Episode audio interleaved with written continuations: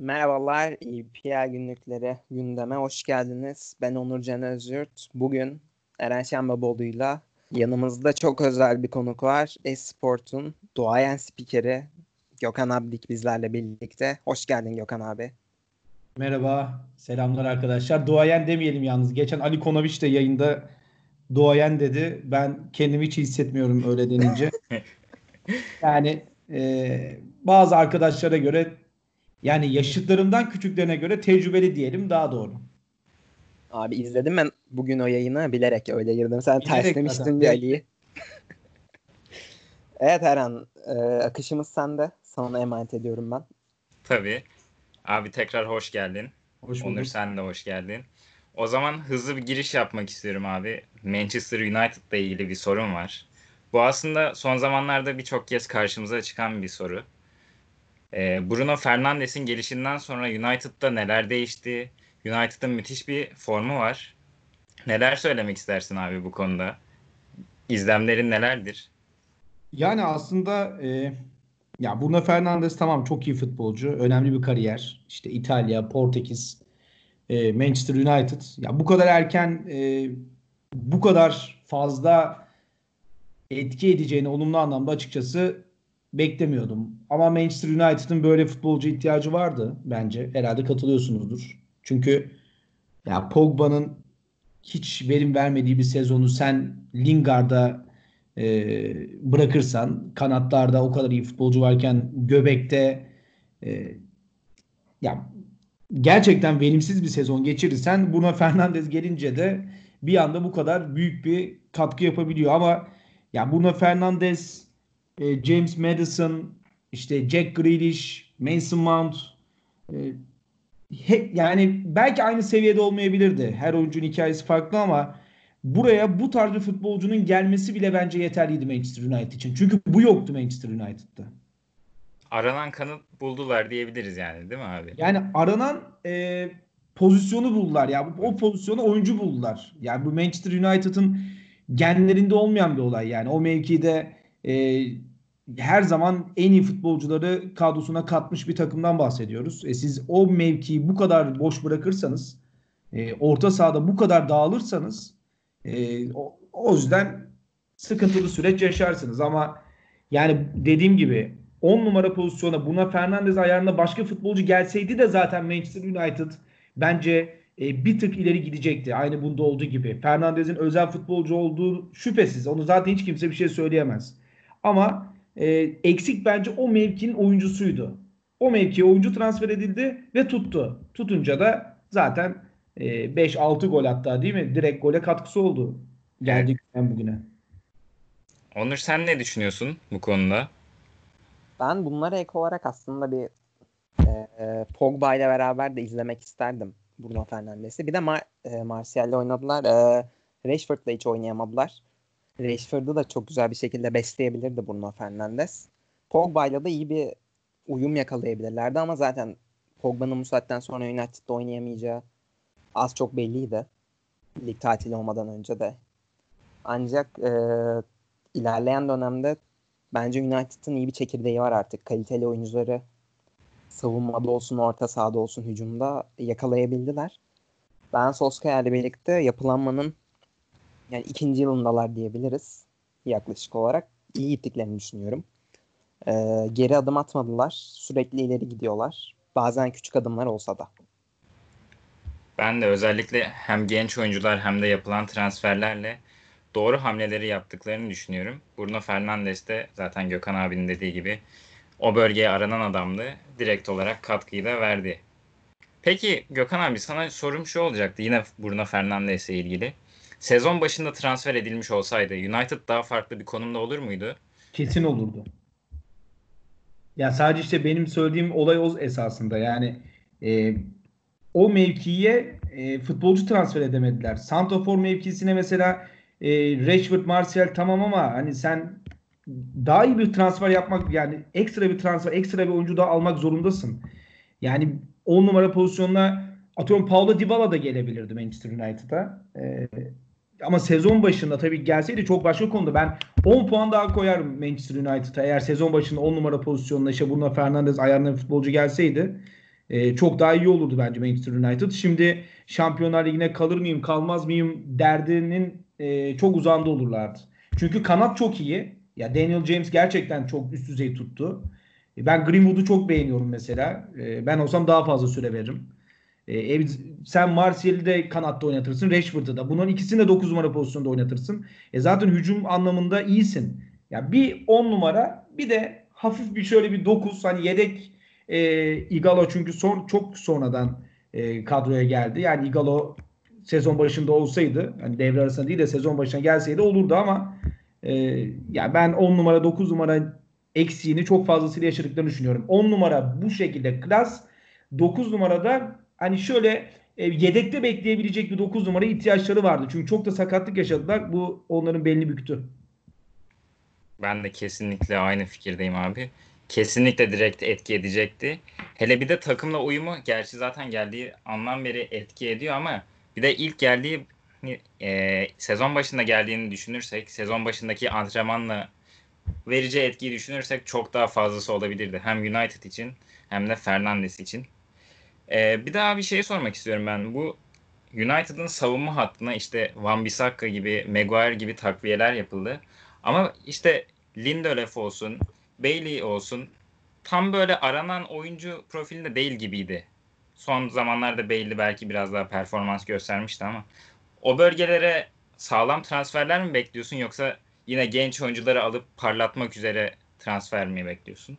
Valla şimdi Brandon Williams e, tuttu. Yani aynı e, ön tarafta oynayan Daniel James gibi. Ben Brandon Williams'tan vazgeçeceklerini düşünmüyorum. Harry Maguire'dan zaten vazgeçmeyecekler. Ama bir de şöyle bir olay var ya. Bu futbolda e, yani ne kadar e, bütçen büyük bir kulüp olursan ol ya hep böyle Harry Maguire'ın yanına Harry Maguire ya da ne bileyim Van Dijk'ın yanına Van Dijk de olmuyor yani.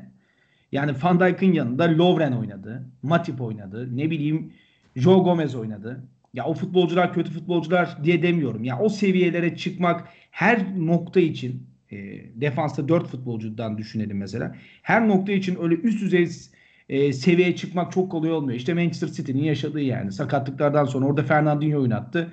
Fernandinho Otamendi yan yana oynadılar Manchester City'nin savunmasında. Yani e, gerçekten kolay değil. Yani çok büyük bütçeler var tamam ama çok kolay e, yani oraya bir transfer hamlesi açıkçası şöyle toparlayayım. Oraya bir çok böyle müthiş bir transfer hamlesi yapacaklarını düşünmüyorum. Onur senin bir fikrin var mı bu konuda? Keşke yapmalar da yapacaklarını düşünmüyorum. Ya evet herkes örneğin Ramos Varane ikilisi gibi çok iyi iki tane stoperi bir araya getiremiyor. Özellikle Premier Lig'de bunu pek fazla görmüyoruz. İşte son şampiyon Steve ile Fernandinho ile oynuyor. Ki Fernandinho yine görece iyi performans sergilese de orada. Elinden geleni yapsa da. Ee, ben Manchester United'ın bir de gençlerine de güveniyorum. Orada başardıkları şeyler de var. Chelsea ile Arsenal'in genç oyuncuları çok övülüyor ancak e, Arsenal'in gençlerini çok göremedik birkaç kişi dışında. Chelsea'nin evet çok iyi oyuncuları var. United'ın da var ancak. E, ileride özellikle Greenwood'la James, e, Scott McTominay orta sahada. E, bunlar genç oyuncular ve gelişime de çok açıklar. Özellikle McTominay sakatlanana kadar örneğin gayet iyi bir performans sergiliyordu orta sahada. E, aynı şey belki stoper için de çünkü oraya yine 80 milyonluk bir transfer yapamıyorsunuz. Ve görece daha cazip transferler yapmaya çalışmalısınız. Örneğin Matip gibi. E, Klopp'un Matip transferi ilk başta pek manasızdı aslında ancak sonradan Van Dijk'ın da onun açıklarını kapatmasıyla çok iyi bir oyuncu oldu.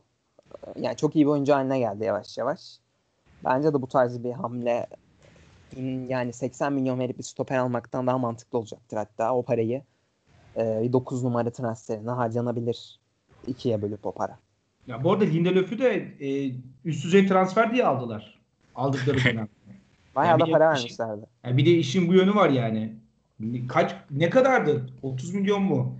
35 milyon euro mu? Zaten yani bedavaya da almadılar Lindelöf'ü. Ki Lindelöf de genç bu arada. Yani e, sanki yıllardır varmış gibi geliyor herkese ama 21 yaşında falan herhalde. Bir, bir de Benfica'dan gelince onun da olumlu bir etkisi vardı. Benfica'da oynamışsa bu oyuncu kesinlikle bir potansiyel vardır diye muhtemelen onun yanılgısına düştüler. Aslında gayet iyi bir stoper ama ben yanlış ligde oynadığını düşünüyorum. Ben de kötü bir stoper olduğunu düşünmüyorum. Sana katılıyorum. 35 milyona transfer olmuş abi. 25 yaşında daha. Geldiğinde 23'tü sanırım. İki sezon önce Mourinho döneminde gelmiş. O zaman 21-22'de geldi. 21-22'de geldi o zaman. Tabii 24-25'tir doğru. Aynen Mourinho transferiydi. Mourinho'nun kötü döneminde geldi o bir de. Tutunamadı işte. Mourinho'nun zaten oyuncu kazanmaya çok yakın bir menajer olmadığı da son zamanlarda ortada. Ya Portekiz'den almış işte vatandaşı. Abi o zaman ben ligin zirvesinden ligin diplerine gitmek istiyorum.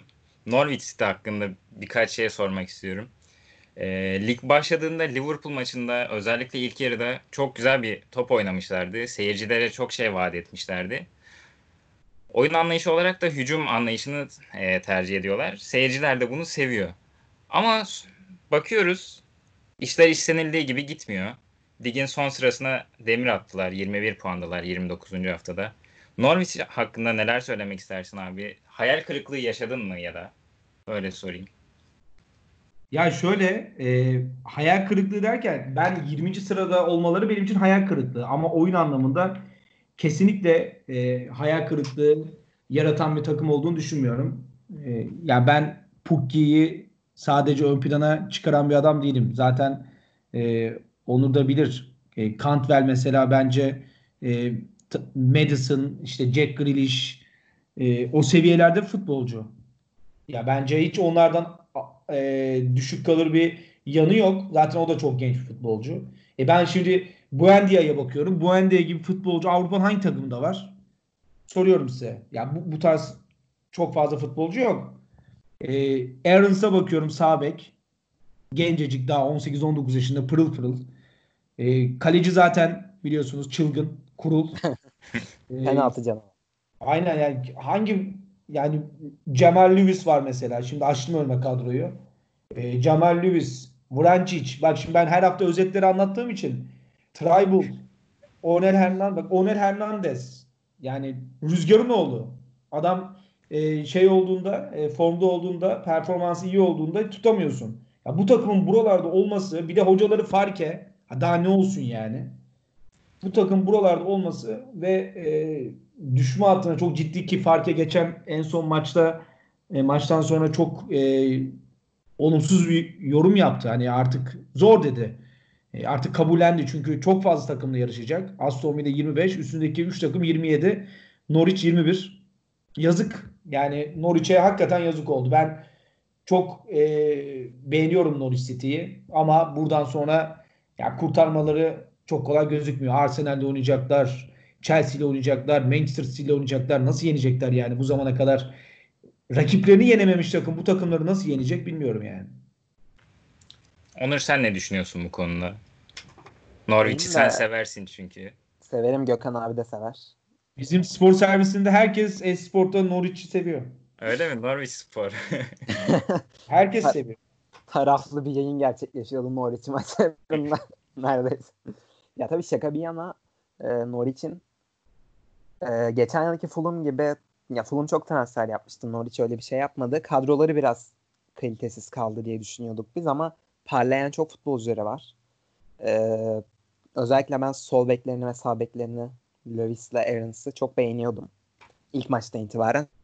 Sonra herkesin dikkatini çektiği zamanla. Ee, yani biraz ya Herro ya Merro tırnak içerisinde oyun stiliyle oynadılar geçtiğimiz yıl Fulham da böyle başlamıştı. Fulham'ın örneğini verme sebebim bu. Ardından olmadığını görünce hem menajer değiştirmişlerdi hem de daha e, savunma yapandıkları için savunma anlayışına yönelik işte Ranieri'yi getirmişlerdi. Olmadı tabii ama denemişlerdi. Norwich e, sene başından bu yana hep kendi oyun stilinde, kendi oyun stiliyle oynamaya çalıştı. Oynadı, bazen kazandı. Genelde kaybetti ama sansasyonel maçları da var. Ya hatırladığım kadarıyla fa- Farke e, biz küme düşeceksek böyle düşeceğiz. Hani e, ama seneye tekrar çıkacağız kadromuzu kuruyup kurup şeklinde koruyup şeklinde bir açıklaması vardı benim. E, okumuştum birkaç ay önce. Düşüp tekrar buradaki tecrübelerini kullanıp çıkmayı amaçlıyorlardı sanırım. Ama hani çok büyük bir risk bu. Yine de çok keyif verdiler bu sezon. Yani ben de düşeceklerini düşünüyorum. Bu saatten ee, sonra ee, çok zordu kurtarmalar. Farki hakkında konuşurken aklıma benim direkt David Wagner geldi. Eski Huddersfield hocası şu an Şarki'yi çalıştırıyor. Sizce bu sezondan sonra e, Farke'de büyük bir takıma gider mi yoksa takımın başında kalır mı? Norwich'in başında kalır mı? Öyle bir riski ben, alır mı daha doğrusu? Bence kalacak. Kalmalı. Ya bir sezon daha bir sezon daha en azından tekrar Premier Lig'e yükselmeye eğer düşerlerse deneyecektir bence de. Ama Farke de sanırım Alman yanlış hatırlamıyorsam. Ya evet. yanlış da hatırlıyor olabilirim ama o ekolden gelen hocalar. Wagner, Hazenhüttl, Farke. Yani Norwich'te olmasa seneye daha iyi bir takımda Almanya Ligi'nde olur. Tekrar Premier Lig'de olur. Ben yine şans bulacağını da düşünüyorum. Rahatlıkla şans bulur. Açıkçası ben takım değiştirmesi gerektiğini düşünüyorum. Bence çok daha iyi yerleri hak ediyor. Daha doğrusu daha iyi kadrolarda çalışabilir. Daha büyük bütçeli, daha iyi oyuncuları olan kadrolarda çalışabilir. Ama kalırsa da eğer Premier Lig'e yükselirlerse, düştüğünü varsayalım. Tekrar Premier Lig'e yükselirlerse de çok büyük etki edeceğini düşünüyorum. Bir sonraki Zaten gelişinde. hikaye Batman hikayesi gibi olmuyor. Yani evet, o, e, o biraz uç bir örnek. O yüzden e, tamam Alman Bundesliga'ya dönebilir. Ya zaten e, futbol takip eden 100 kişiye sorsak kaçı fark eden memnun olmaz? Fark, farken oynattığı futbolda. Herkes memnun olur ama e, eğer bu takım dağılmayacaksa Norwich City takım dağılmayacaksa bence farke kalmalı. Çünkü Championship'ten çıkmak o kadar kolay bir iş değil. En zor iş İngiltere'de. E, yani Norwich eğer Farke'yi bir şekilde tutabilirse e, iyi bir iş yapmış olur. Bu arada düşürdük adamları. Daha 6 puan fark var. O kadar hafta var. E, umarım da düşmezler. Ya fikstürleri çok zordu abi. Bir de Bilic'in lider olduğu ligde Farke tekrar çıkar bence. Bilic'i de severim ama Farke'nin yeri ayrı artık. Bu sezon bize yaşattık. çıkıyor ya. E, liderdi 4-5 puan farkla. Yo, Yo BS en son liderliği aldı abi. 6 puanlık fark tamam da ilk iki çıkıyor. 6 puan fark var. Fulham'la artık çıkar ya West Brom. Zaten BS'e verir oradan liderliği de. Son haftalarda. Seviyor BS. BS hocam daha da bırakmaz bence. Emekli olur çıkamazsa BS. Çok büyük beklentiler var Premier Lig'de nasıl performans göstereceğine dayalı. O yüzden ben açıkçası beklentileri boşa çıkarmayacağını düşünüyorum. Şimdi e, abi İngiltere'ye gitmek istiyorum. Biliyorsun sen İngiltere'ye gittin. Orada maçları anlattın. Atmosferleri yaşadın. İşte Enfield'da maç anlattın. Nasıl bir duyguydu abi? Böyle direkt bir ge- geçiş oldu ama nasıl bir duyguydu? Şampiyonluk da gelecek muhtemelen Liverpool'a. Taraftarlar da onu hissediyordu. O atmosfer, o coşku nasıldı?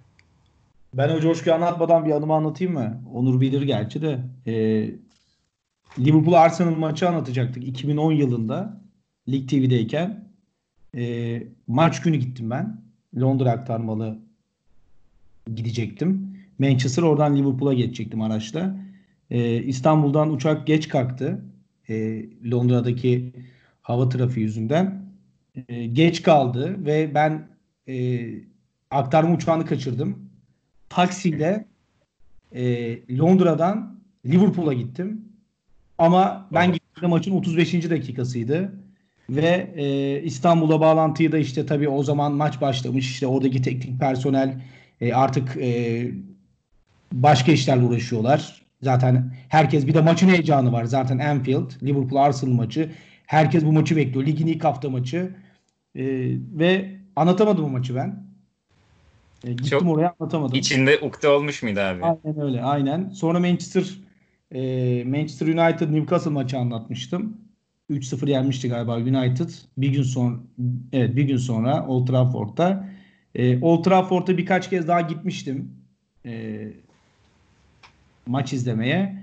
Ama e, Liverpool'da tabii Anfield'da maç anlatmak e, başka bir şey. O onu bu sene yaşadık o keyfi, o heyecanı. Ya o an gerçekten hani çok klişe olacak ama anlatılmaz yaşanır e, durumu bu. Bir de benim anlattığım maç çok keyifli maçtı. Tek taraflı bir maç da olmadı. West Ham maçı 3-2. Liverpool kazandı. Hatta bence biraz şansa kazandı. Zaten ondan sonra hemen Norwich maçını e, kaybettiler. Watford evet. Abi senin e, Liverpool seyahatlerin biraz talihsiz geçiyor. Bir de senin hatırladığım kadarıyla ya Nisan'da ya Mayıs'ta tekrar e, bir Liverpool maçına gitme planın vardı. Bireysel olarak. Ee, şey evet. E, bu arada Norwich değil Watford ya özür dilerim. Liverpool Watford'a kaybetti. İşte düzeltmiyorsunuz yani ben ne desem. Abi ben heyecanla heyecanla dinliyordum. Hayır yani bir watt, bir watt duydum oradan. Watford duymadım da. Ben vazgeçtim watt diyeceğim. Evet rahat bir şekilde ben de anlatıyorum. Bir de Norwich hani o kadar çok Norwich'i konuştuk ki yarım saat. Aklım Norwich'e gitti. Ya e, evet e, Liverpool Chelsea maçına işte e, bilet almıştık. Yalnız o bileti ben e, satın almadım. Onur. Yara ya, yıkmıştım. Yara yıkmıştım. E, 15 gün sonra unuttum almayı. iyi, iyi ki de unutmuşum. Zaten maçta da başınıza gelenleri biliyoruz. Maç öncesi. Evet. Maç sonrası daha doğrusu. Evet evet. şeyler. Sıkıntılı şeyler yaşadık. Ee, ne olmuştu abi? Çok özel değilse eğer. Yani hırsızlık olayı yaşadık. Ee, ekip olarak komple. E, ama e, neyse atlattık ya o günleri. Yani Liverpool ve West Ham biz bir de o hafta e, Londra biliyorsunuz e, ilk maç Chelsea Tottenham ardından Arsenal Everton ardından e, Liverpool West Ham yani dolu dolu bir seyahatti. İşte sonu kötü oldu. Ama e, unutalım gitsin ya. Biz güzel anıları hatırlayalım. Yani o kadar güzel 3 maç anlattık ki orada. Üçü de çok heyecanlıydı. Üçü de çok keyifliydi. Her ne kadar biri e, Fenerbahçe Galatasaray derbisine denk gelse de e, yani tabii ki çok e, fazla izlenmemiştir diğer maçlar oranla ama o maç da mesela muazzam bir maçtı Arsenal Everton maçı. Ama şunu söyleyeyim yani İngiltere'ye gittiniz mi gitmediniz bilmiyorum. Henüz gidemedik maalesef. Yani Premier Ligi orada e, yerinde izlemek ya maçı anlatmak değil sadece. Yani otelden çıkacaksınız. E, neyle gidiyorsanız artık e, gideceksiniz stada. Stadın çevresinde zaman geçireceksiniz. İnsanların stada gelişini göreceksiniz. Orada store'dan gidip ufak tefek çok pahalı çünkü. Ufak tefek e, alışverişler yapacaksınız. E, hatta takımların gelişlerine denk geleceksiniz. Orada taraftarlar nasıl tepki veriyorlar? Orada ortam nasıl oluyor? İçeri gireceksiniz. İçeride yemeğinizi yiyeceksiniz. Maçını seyredeceksiniz. Orada e, bazı anlar sadece taraftara kitleneceksiniz. Maçı unutacaksınız mesela. Tabii maçı anlatırken bu olmuyor da e, taraftar da izleyeceksiniz yani. Sadece futbolcuları izlemek orada yetmiyor. Hatta bazen e, gökyüzündeki bulutları falan izleyeceksiniz. Ya bu İngiltere'de bu hava ne kadar soğuk, bu kadar güneş var nasıl oluyor falan diye böyle kendi kendinize düşünüyorsunuz. Orada çok farklı bir atmosfer, çok farklı bir hava var. E, ve e, bunu yaşamak lazım. Gerçekten yaşamak lazım.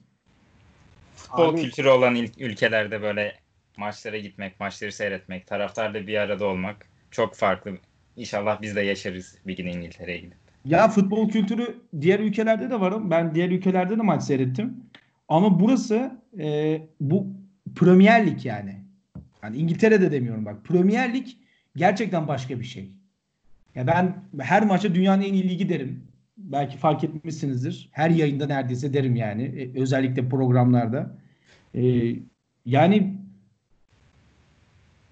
kültür artı başka bir şeyler daha var. Ya benim çözemediğim. Çünkü o taraftar sesinden sağ içindeki tempoya Crystal Palace e, ne mesela Watford maçı anlatıyorsun. Ya o maç 2-0 evet. Crystal Palace önde ilk yarı bitti. İkinci yarı kesin bir şey olacak. Anlatabildim mi? Ya ille Manchester City, Tottenham, Liverpool, Arsenal olmasına gerek yok yani maçın. Ya bir şey olacak. Ya yılın golü atılacak, ya yılın golü atılacak, ya geri dönüş olacak, ya geri dönüş olurken bir şey olacak. Yani Premier Lig e, inanılmaz. Yani ben diğer liglerle hiçbir şekilde kıyaslamam. Yani önce Premier Lig yazarım, sonra da diğerlerini yazarım. Birinci belli diğerleri sıralamayı belirlesin diyorsun. Ama öyle değil mi yani? Gerçekten bak bunu şu anda burada Kesin. podcast'te yayın yapıyoruz. Burada bile konuşurken heyecanlanıyorum. Maç anlatıyormuş gibi. Kesinlikle öyle abi. Gideceğim içeride FIFA'da Premier Lig maç oyun oynayacağım yani. Abi benim aklıma şey geldi pardon Eren. Sen Enfield'da bir video çekmiştin maç öncesinde. Never Walk Alone'u söylüyorlardı. Televizyondan o kadar hissedilmiyor ama senin çektiğin O videoda gerçekten çok başka bir atmosfer vardı. Yani Liverpool bunun en top noktası belki de son birkaç sezondur. Taraftarın coşkusu, desteği. Gerçekten tüylerim diken diken olmuştu bir dakikalık bir videoda. Farklı ben de tam onu söyleyecektim. Ya o video e, şey sen şeyi mi diyorsun? Cep telefonundaki videoyu. Evet evet. O cep telefonundaki videoyu e, benim telefonumda Hasan abi çekti. ben maçı anlatırken. e, Liverpool belgeseli girecek şimdi. Onu hazırlıyoruz. E, hazırladığımızda zaten duyuracağız. Esport'ta yayınlanacak o. O videoyu oraya koyduk. E, yani o video hiçbir yerde yayınlanmadı. Yani bu arada videoyu da söyleyeyim hani çok da olağanüstü hani bir şey yok. Tribünden Hasan abi sağdan sola tam You Will Never Walk Alone söylenirken e, çekiyor ama o da o, o güzel çekmiş. Gay, gayet keyifli çekmiş. E, ama e, gerçekten o video her şeyi anlatıyor. Her şeyi anlatıyor yani. Ben de tam You Will Never Walk Alone'u soracaktım abi. Üstüne iyi oldu bu da. Şimdi abi oradan bir röportaja geçmek istiyorum. Cenk Tosun röportajı. Gittiniz, gördünüz, konuştunuz. E, bu sezon biliyorsunuz e, Everton'dan kiralandık Crystal Palace'a. Daha sonrasında da ciddi bir sakatlık geçirdi. Cenk Tosun'u nasıl değerlendiriyorsunuz abi? Hem genel Premier Lig performansını hem de bu sezon özelinde. Ve son olarak da geçmişte işte güzel anıları oldu Premier Lig'de. Gelecekte Premier Lig'de kalmalı mı? Yoksa farklı ülkelere mi gitmeli? Neler düşünüyorsunuz bu konuda? Bir kere Türkiye'de transfer dedikoduları hiçbir zaman bitmeyecek. Ama Cenk Tosun'la biz yaptığımız röportajda şunu ben net gördüm. E, Cenk Tosun kalmak istiyor. Cenk Tosun İngiltere'de kalmak istiyor. Yani Avrupa olarak demiyorum. İngiltere'de kalmak istiyor. Çünkü e, dünyanın en iyi liginde olduğunu tabii ki farkında. Çok kolay değil orada mücadele etmek. Fiziksel anlamda e, özellikle mücadele etmek çok kolay değil. Yani mental anlamda belki bazı şeyleri adapte olabilirsiniz ama fiziksel anlamda saha içinde maç başladıktan sonra 90 dakika boyunca orada mücadele etmek çok kolay bir iş değil. Ama Cenk bunu başardığını gösterdi. Kolay değil. Yani sen Everton formasıyla Stoke karşı oynuyorsun. iki gol atıyorsun. E, Manchester City maçı işte son maç e, Etihad'da o kadar binlerce kişinin karşısına çıkıyorsun. Daha ilk kez Crystal Palace'da 11'desin. Çıkıyorsun golünü atıyorsun. E, dön Tottenham maçına e, Everton Tottenham maçına Marco Silva e, 7 tane santofor var. Seni 7. sıraya yazmış. Net 7. sıraya yazmış. Ve çıkıyorsun o maçta da takımını kurtarıyorsun. Hani şimdi diyeceksiniz ki 3-5 tane maçta olur mu? Ya Premier Lig'de olur. Premier Lig'de kaliteni 3-5 maçta gösterirsin zaten. Ben en büyük e, sıkıntısının Marco Silva olduğunu düşünüyorum. E, bununla ilgili Cenk bana hiçbir şey söylemedi ama çok belli. Marco Silva e, 7 tane golcü futbolcu arasında e, geldi ve Cenk'i en son sıraya yazdı. Crystal Palace'a gitmesi bence çok doğru bir hareketti ama ne yazık ki sakatlandı. Bundan sonraki süreçte Everton'da tekrar olur mu olmaz mı? E, sakatlığı geçtikten sonra Everton'dan başka bir kulübe gider mi gitmez mi? Bence orada kalmalı. E, zaten e, ailesi de orada biliyorsunuz. Eşi, çocukları ve çok mutlu orada. E, ya bundan sonraki süreç sakatlığı e, sakatlık süreci nasıl geçirdiğine bağlı ki Cenk Tosun zaten çok profesyonel bir futbolcu. Ya bence sakatlık olayından kurtulup tekrar e, forma şansı bulacaktır ama Everton mı ya da başka bir takım mı kiralanır mı o tabii soru işareti. Yani çok çok güçlü dönmesi lazım. Şimdi Everton'da da mesela Calvert-Lewin e, performansını arttırdı. Richarlison performansını arttırdı. E, Ancelotti ile birlikte bu oyuncular kendine geldi. Hani oraya tekrar adapte olmak e, tabii ki sabır da göstermek zorunda e, döndükten sonra. E, ama olacaktır diye düşünüyorum. Daha yaşı genç, daha önde çok yıllar var futbol oynayacak. E, ama keşke sakatlanmasaydı. Yani şu Crystal Palace'da sakatlanmasaydı gerçekten muhteşem olacaktı. Çok da iyi oynuyordu aslında abi. İşte giriyordu, gol atıyordu. Oyunu çevirmeye yönelik hamlelerde bir numaraydı bana kalırsa. Aynen. Sakatlığı çok talihsiz oldu. Onur sence kalmalı mı İngiltere'de Cenk Tosun? Ya tabii ki kalmalı. Ben Cenk'e bir şans daha geleceğini düşünüyorum. Çünkü o performansı gösterdi bence. Yani sakatlıktan döndükten sonra ligler tekrar başladığında e, Everton'da olmasa da Everton'da biraz daha zor gözüküyor. Yine bir Premier Lig takımında, orta sıra ekiplerinde e, yani kiralık olur, artık bonservisiyle olur bilmiyorum. Bir şans daha bulacak bence çünkü e, Cenk bu yıl çok az fırsat buldu. Özellikle Marcos Silva döneminde. Ama fırsat bulduğunda da değerlendirdi. Yani bu yıl kaç 10 maça ya çıkmıştır ya çıkmamıştır. 90 dakika olarak tamamlamamıştır da zaten. Ama Crystal Palace'daki gösterdiği performans bence diğer Premier Lig ekiplerinin de bu adam şans bulduğunda belirli bir performans gösteriyor şeklinde ee, bir düşünce oluşmasını sağlamış olabilir ki bence Palace yani ligde kalacaktı.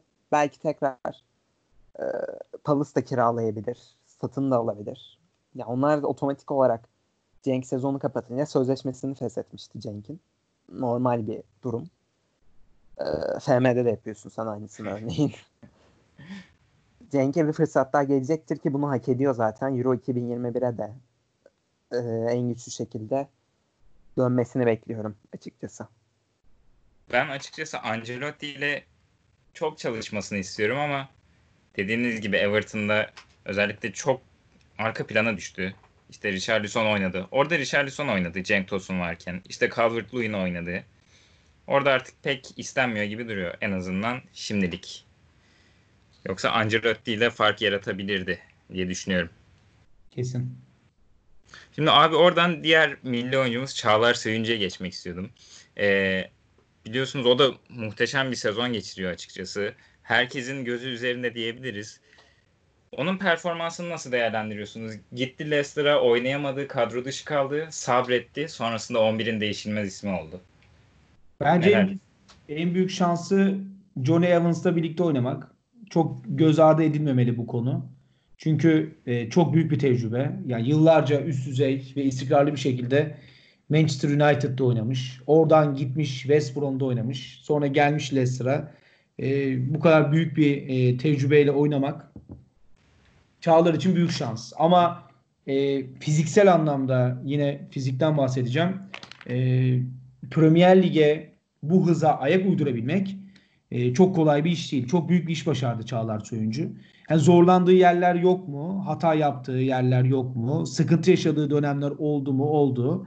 Atıyorum bir De Bruyne mesela karşı karşıya geldiklerinde çok ciddi sıkıntı yaşadı. Ama e, standardın üstünde performans gösterdiğini ve Premier Lig golcülerinin e, hani derler ya şu adama karşı oynamak sıkıntı verir. İşte o adamlardan biri bence şu anda Çağlar Söyüncü. E, bir de dikkatini çekmiştir. İlk toplara müthiş basıyor Çağlar. Yani sadece e, savunmada kenardan gelen ya da göbekten gelen toplara yaptığı müdahalelerden bahsetmiyorum. E, mesela orta sahada rakip çıkacakken tak diye basıyor Çağlar orada ve bazen hatta takımını atağa çıkarıyor. Bunlar çok çok özel e, meziyetler. Ya bu her futbolcuda olan bir meziyet değil bu. E, tabii ki bir Virgil van Dijk değil ama e, kendine Premier Lig stoperleri arasında çok iyi bir konum belirledi. Konum oluşturdu e, ve gittiği takım tam olması gereken takımdı belki de Leicester City. Ve tam gitmesi gereken zamanda gitti Harry Maguire'dan sonra. Yani siz Harry Maguire'dan sonra oraya gideceksiniz. Ee, yani Harry Maguire'dan daha doğrusu Harry Maguire gittikten sonra 11'e gireceksiniz. Ondan sonra Harry Maguire performansı göstereceksiniz. Taraftara onu unutturacaksınız. Bunlar kolay işler değil. Bir de dünyanın en iyi liginde. Kesinlikle abi. Başka bir şey. Özgüven... Şey. Başka bir şey. Özgüveni zaten muhteşem. Hani penaltı yaptırıyordu ama hiç çekinmiyor. İşte topları genelde böyle uzaklaştırmıyor. Pas atmaya çalışıyor. Yani uzaklaştırırken bile bir arkadaşına pas atmaya çalışıyor. Özgüveni de muhteşem. Taraftarlar da bunu biliyor. Gerçekten gönüllerinde taht kurdu bence. Çağlar Söyüncü. Onur sen Çağlar'ı seversin biliyoruz. Hepimiz seviyoruz. Sen de seversin. Ee, Özellikle izliyoruz Leicester maçlarında zaten. Sen ne düşünüyorsun? Ben Çağlar'ın ne kadar doğru bir ortamda olduğunu e, olduğundan bahsedeceğim. Bu yıl e, ya üzerinde baskı olmayan bir takımdı Leicester City. Ya, örneğin Arsenal gibi ilk dörde girmek zorunda değilsiniz Leicester City'seniz. Özellikle sezon başında böyle beklenti yoktu üzerlerinde. Burada bir baskı yaşamadan performanslarını yükselttiler. Çok genç oyuncuları var. İşte Madison'a Çağlar da buna dahil. Ee, o oyuncuları beraber oynayarak geliştirme fırsatı buldular. Bu seneden sonra Leicester için her şey daha da iyi olabilirdi. Yani olacak gibi gözüküyor. Çünkü Şampiyonlar Ligi'ne katılacaklar tarihlerinde ikinci kez ki şampiyonluktan sonra katıldıklarında Leicester City bunu bir daha yapamaz diye düşünüyordu herkes. İlk ve son kez katılıyorlardı herkese göre. Yani ben de öyle düşünüyordum en azından.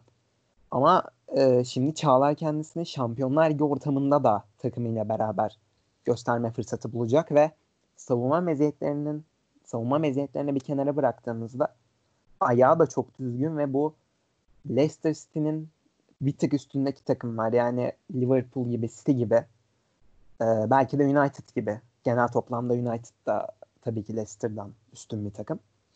E, buralara transfer olmasını daha kolaylaştıracak her türlü özelliğe sahip Çağlar. Savunmadaki özelliklerini bir kenara bırakıp hücumda da artık bir stoperin sadece savunma özelliklerine de bakılmıyor. Gökhan abi de bahsetti. Takımın atağı da çıkarıyor. Ve saha içerisinde savunmaya liderlik de edebiliyor. Ee, yani Şampiyonlar Ligi'nde de kendini gösterdikten sonra Çağlar'ın önü eğer bir şanssızlık yaşamazsa kariyerinde çok açık gözüküyor. Ee, bir Liverpool Manchester City transferi olabilir mi? Bekliyor musunuz böyle bir transfer? Doğru takımlar doğru takımlar mıdır Çağlar için? Ben yakın zamanda be- beklemiyorum Liverpool'a transfer. Çok Şimdi şöyle bakıyoruz biz olaya. Mesela Van Dijk'ın yanında Çağlar. Tabii ki olur. Ama işte az önce dediğim gibi yani o her istediğinde her zaman olmuyor.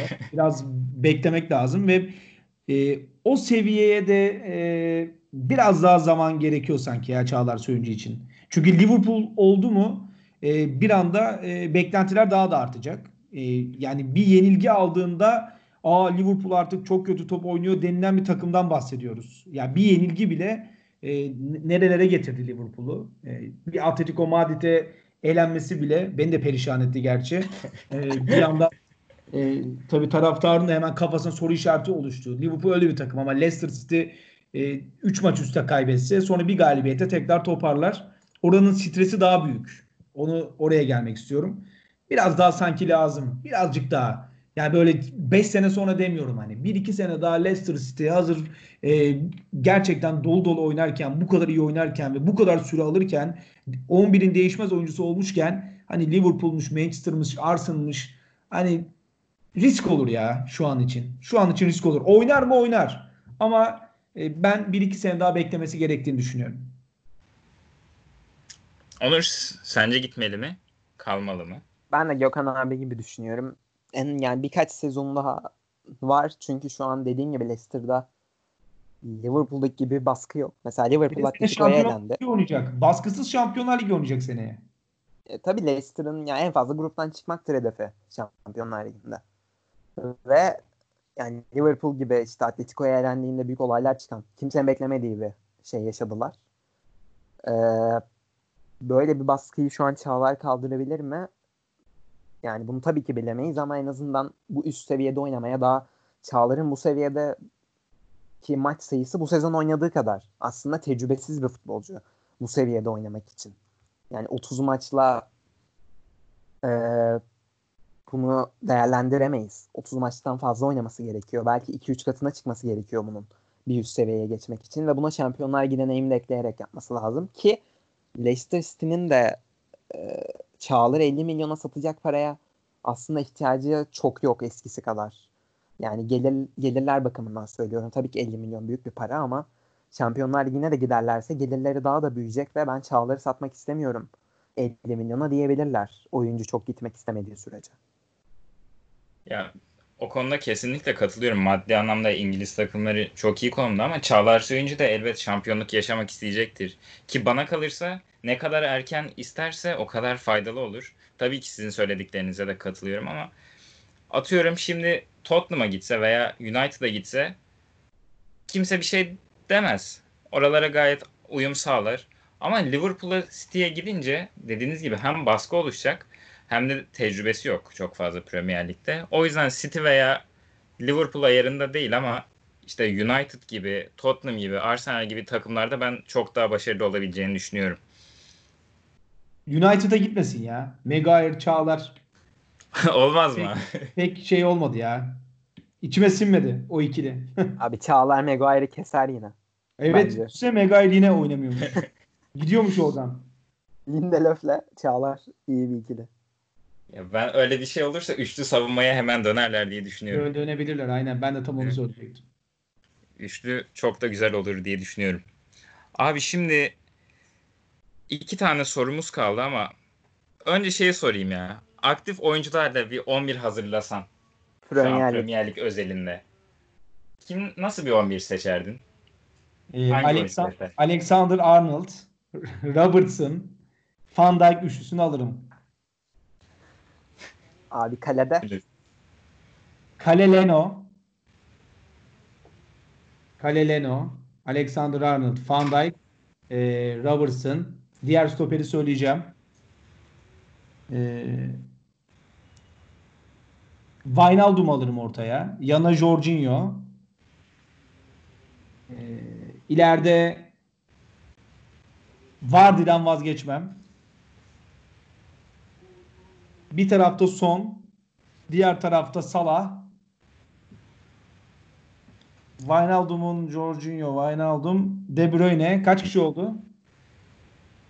Sanırım söylemedin galiba. Wijnaldum, Jorginho, De Bruyne göbekte, bir kanatta Salah, diğer kanatta Son, ileride Vardy. Vardy. Savunmanın sağında e, Arnold, Arnold, solunda Robertson, Van Dijk defan şey, stoper, kalede Leno. Bir tane stoper kaldı.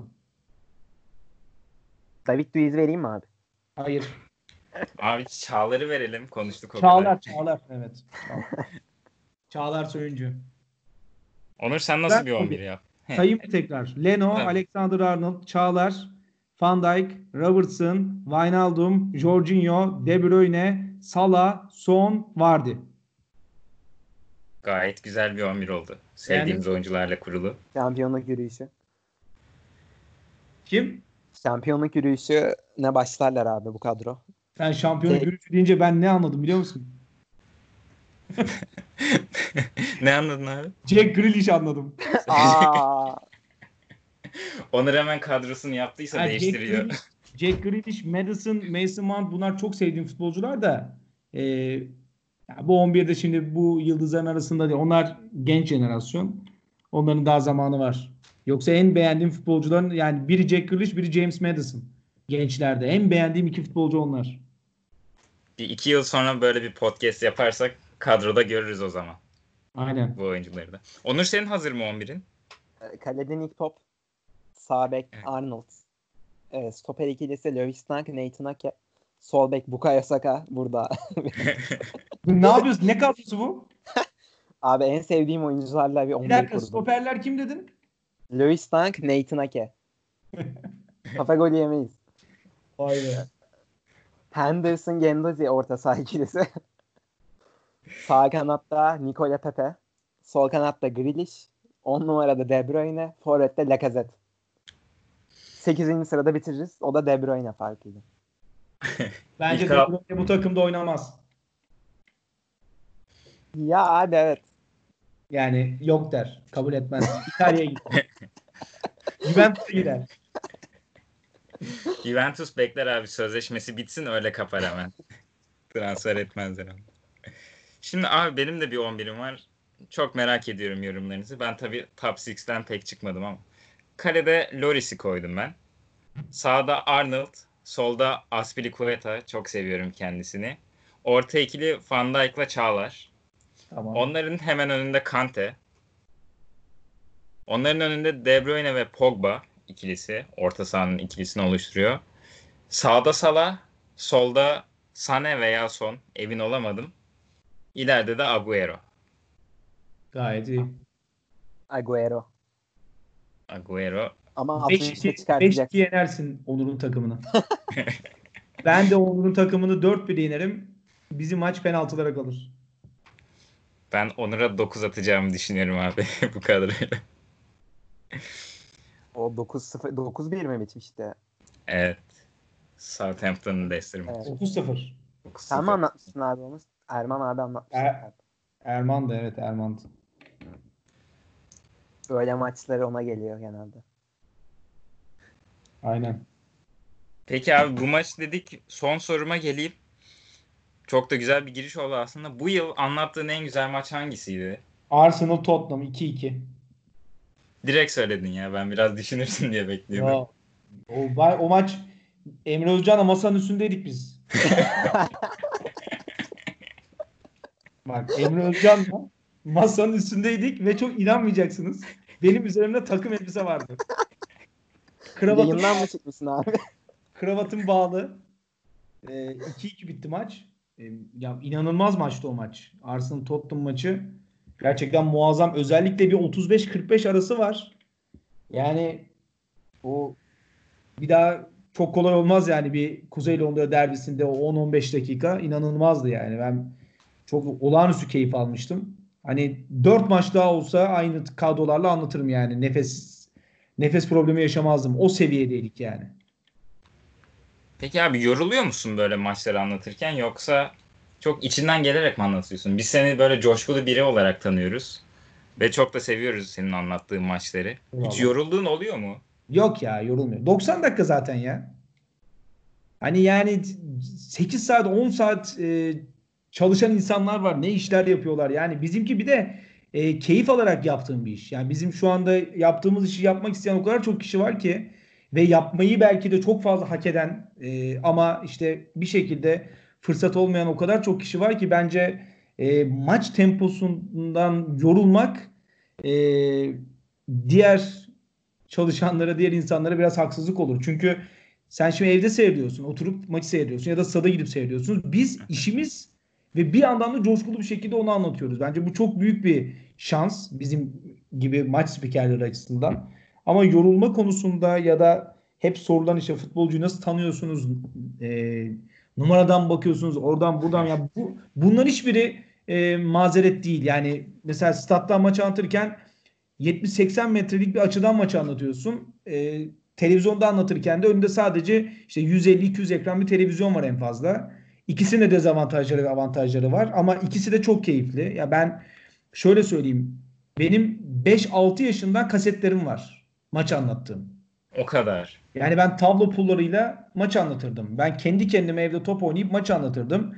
Ee, televizyonda anlatılan e, maçların sesini kısıp kendim anlatırdım. Radyoda e, biz radyoda maç dinlerdik. Tabii siz bilmezsiniz o günleri. Radyonun başında maç dinlerken e, oradan bir şeyler kapıp sonra o spiker abilerimizi e, taklit ederdim. Onlar gibi yapmaya çalışırdım. Yani benim için maç anlatma hani 20-25 yaşından sonra ya da 17-18 yaşından sonra ya da 30-35 yaşından sonra gelen bir şey değil. Ben maç spikeri olacaktım. Maç spikeri oldum. Tam da istediğin yerdesin abi. Yani istediğim yerdeyim. Yıllarca e, Süper Lig'de anlattım. Ya anlatmadığım lig neredeyse kalmadı. E, bayağı bir e, yurt dışında da maç anlattım. E, Euro 2016 anlattım mesela. 15 tane maçı anlattım Euro 2016'da. Türkiye maçı dahil. İşte kulüplerimizin Avrupa Kupası maçları, elemeler anlattım. Yani e, ah şunu anlatsam çok iyi olur de, diyeceğim bir organizasyon da yok. Ya tabii ki yani bir Dünya Kupası anlatmadım ama yani dünyanın sonu değil. Şu ana kadar anlatabildiğim, e, anlatabileceğim her şeyi anlattım. Fırsatlar geldi. Çok da kötü değerlendirdiğimi düşünmüyorum. E, ve şu anda da zaten Esport'ta dünyanın en iyi ligini anlatıyorum yine. Gayet keyifli iş. Tavsiye ederim yani herkese. Ama zor. Yani keyifli olduğu kadar zor. Ya yani öyle e, dışarıdan gözüktüğü gibi hani al mikrofonu tak konuş tarzı değil. Ya yani gerçekten yetenek ister çalışma ister, sabır ister e, ve e, ailenden de feragat edeceksin. Ben Süper Lig anlatırken işte bayram, seyran bilmezdik biz. Yani hangi gün denk gelirse izin gününe o gün e, ailenle olurdun. Hafta içi izin yaparsın, hafta sonu izin yapamazsın. Yazın bile çok e, kolay olmazdı. E, ama keyif anlamında tabii ki on numara bir iş yani herkesin de e, kabul edebileceği gibi. Abi ben buyur Onur. Ufak bir anımı anlatmak istiyorum. Bu e, ben yeni geldiğimde kanala Ocak ayında tabii senin hani üslubunu ben biliyorum. Bilmeyenler olur. Sen bazen şaka yollu abartarak söylersin bazı şeyleri. Biz Emre abiyle Emre Özcan'la off gelmiştik senin yana. Sen bir maçtan çıkmıştın. Konu da Burnley'di. Sen şey demiştin Burnley işte ligin en kötü takımı küme düşecekler demiştin. Biraz Hı-hı. da şakayla tabii. Ondan sonra Burnley 8 maç oynadı. Dördünü kazanma ihtimali olmadı. Leicester'la United'ı yendi. Adamın şirketteki anısına bak ya. Seni bitirmeye gerek.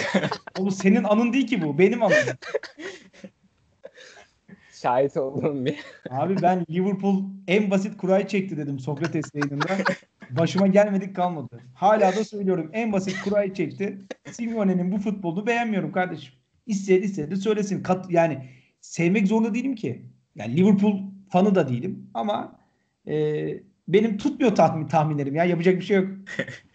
Belki kalır bu şekilde. Evet, abi, Gökhan abinin Norwich Lig'de kalır gibi bir iddiası da vardı ilk başlarda. Düştü. O da olmadı. Düşüyor en azından yani. Tersine oynayalım o zaman. Abi ben son bir şey daha sorsam. Abi. Bu işi yapmak isteyen kişilere bir tavsiye vermen gereksen neler söylemek istersin? İşte çok Abi, mu okumalı? Öncelikle şunu söyleyeyim.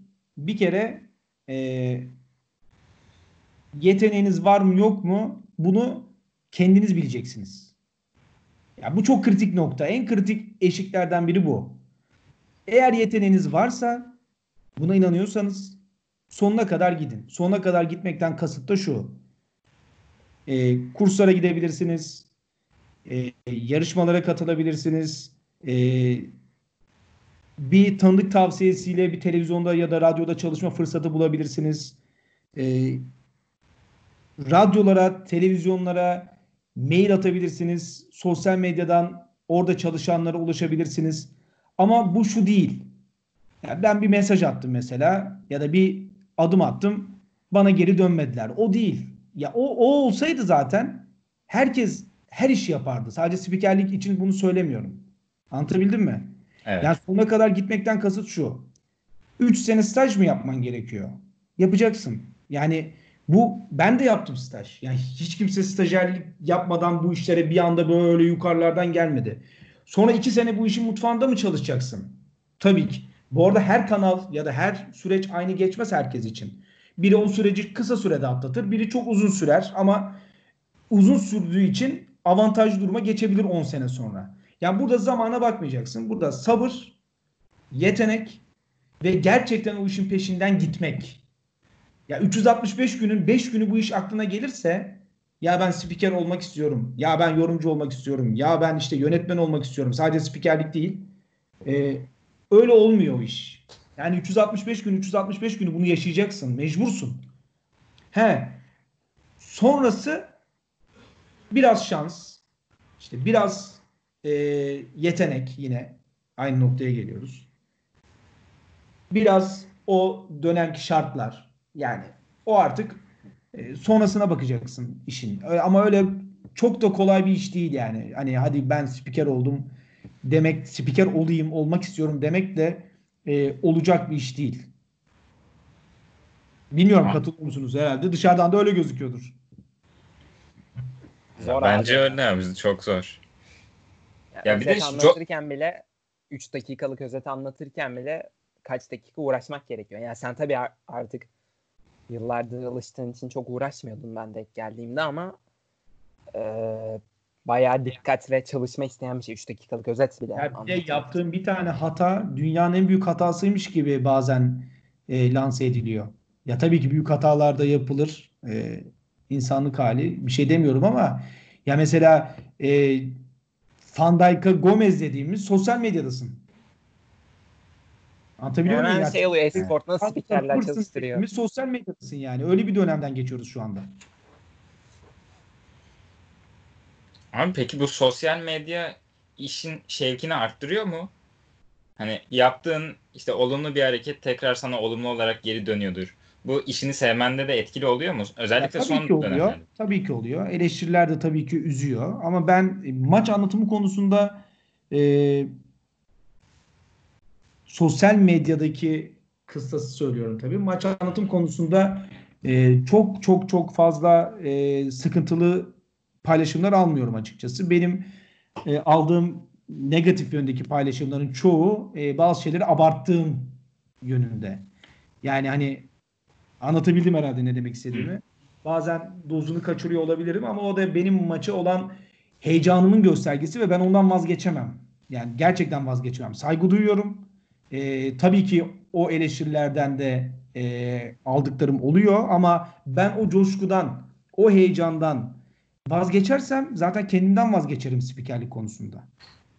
O yüzden evet. sosyal medyanın tabii ki artıları da var, eksileri de var. Tabii ki övgüler geldiğinde mutlu oluyorsun, eleştiriler geldiğinde üzülüyorsun ama saygı çerçevesinde olduğu sürece hani küfür, ne bileyim e, hakaret hakaret tarzı şeyler olmadığı sürece ben e, her eleştiriden e, bir ders çıkartıyorum.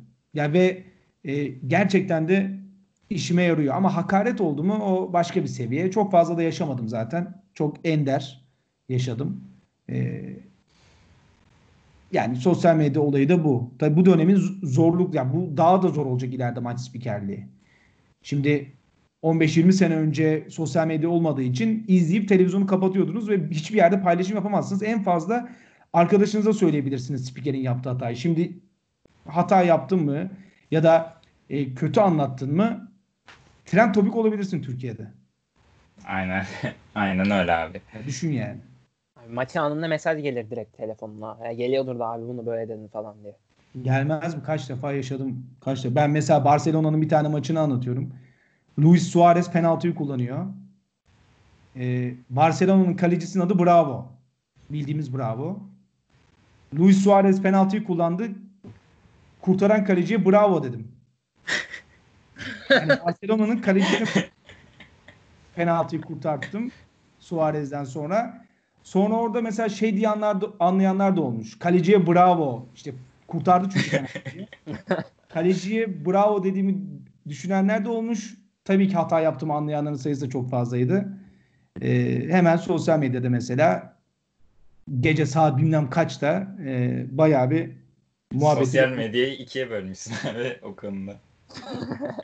ne yaptığımı şaşırdım ben de. Gittim izledim sonra özeti. Ya dedim acaba o anlamda mı dedim, o anlamda mı dedim. Bazen öyle kafa yanıyor, beyin yanıyor maçtan sonra. Abi şimdi olsa bir sayfadan anket açarız. Gökhan abi hangisini kastetti diye. Bir körükler. o maçı kimse o maçı hatırlamaz. Ben bile bak rakibi hatırlamıyorum. ben rakibi hatırlamıyorum yani. İnsanlar nasıl hatırlasın? Abi çok teşekkür ederiz. Onur senin bir sorun var mı Gökhan yok. abiye? Yok yok. Abi çok, çok teşekkür ederiz. Bizim ben yayınımıza katıldığın için. Çok zevk aldık. Çok teşekkür ediyorum tekrar. Ağzınıza sağlık, yüreğinize sağlık. Evde çok... kalın çıkmayın. Aynen öyle. Abi. Biz yasağımız var bizim. Yaş da var. Kendinize iyi bakın. Görüşmek üzere. Çok, Çok teşekkür ediyoruz. Görüşmek Sevgiler. üzere abi. Bay bay.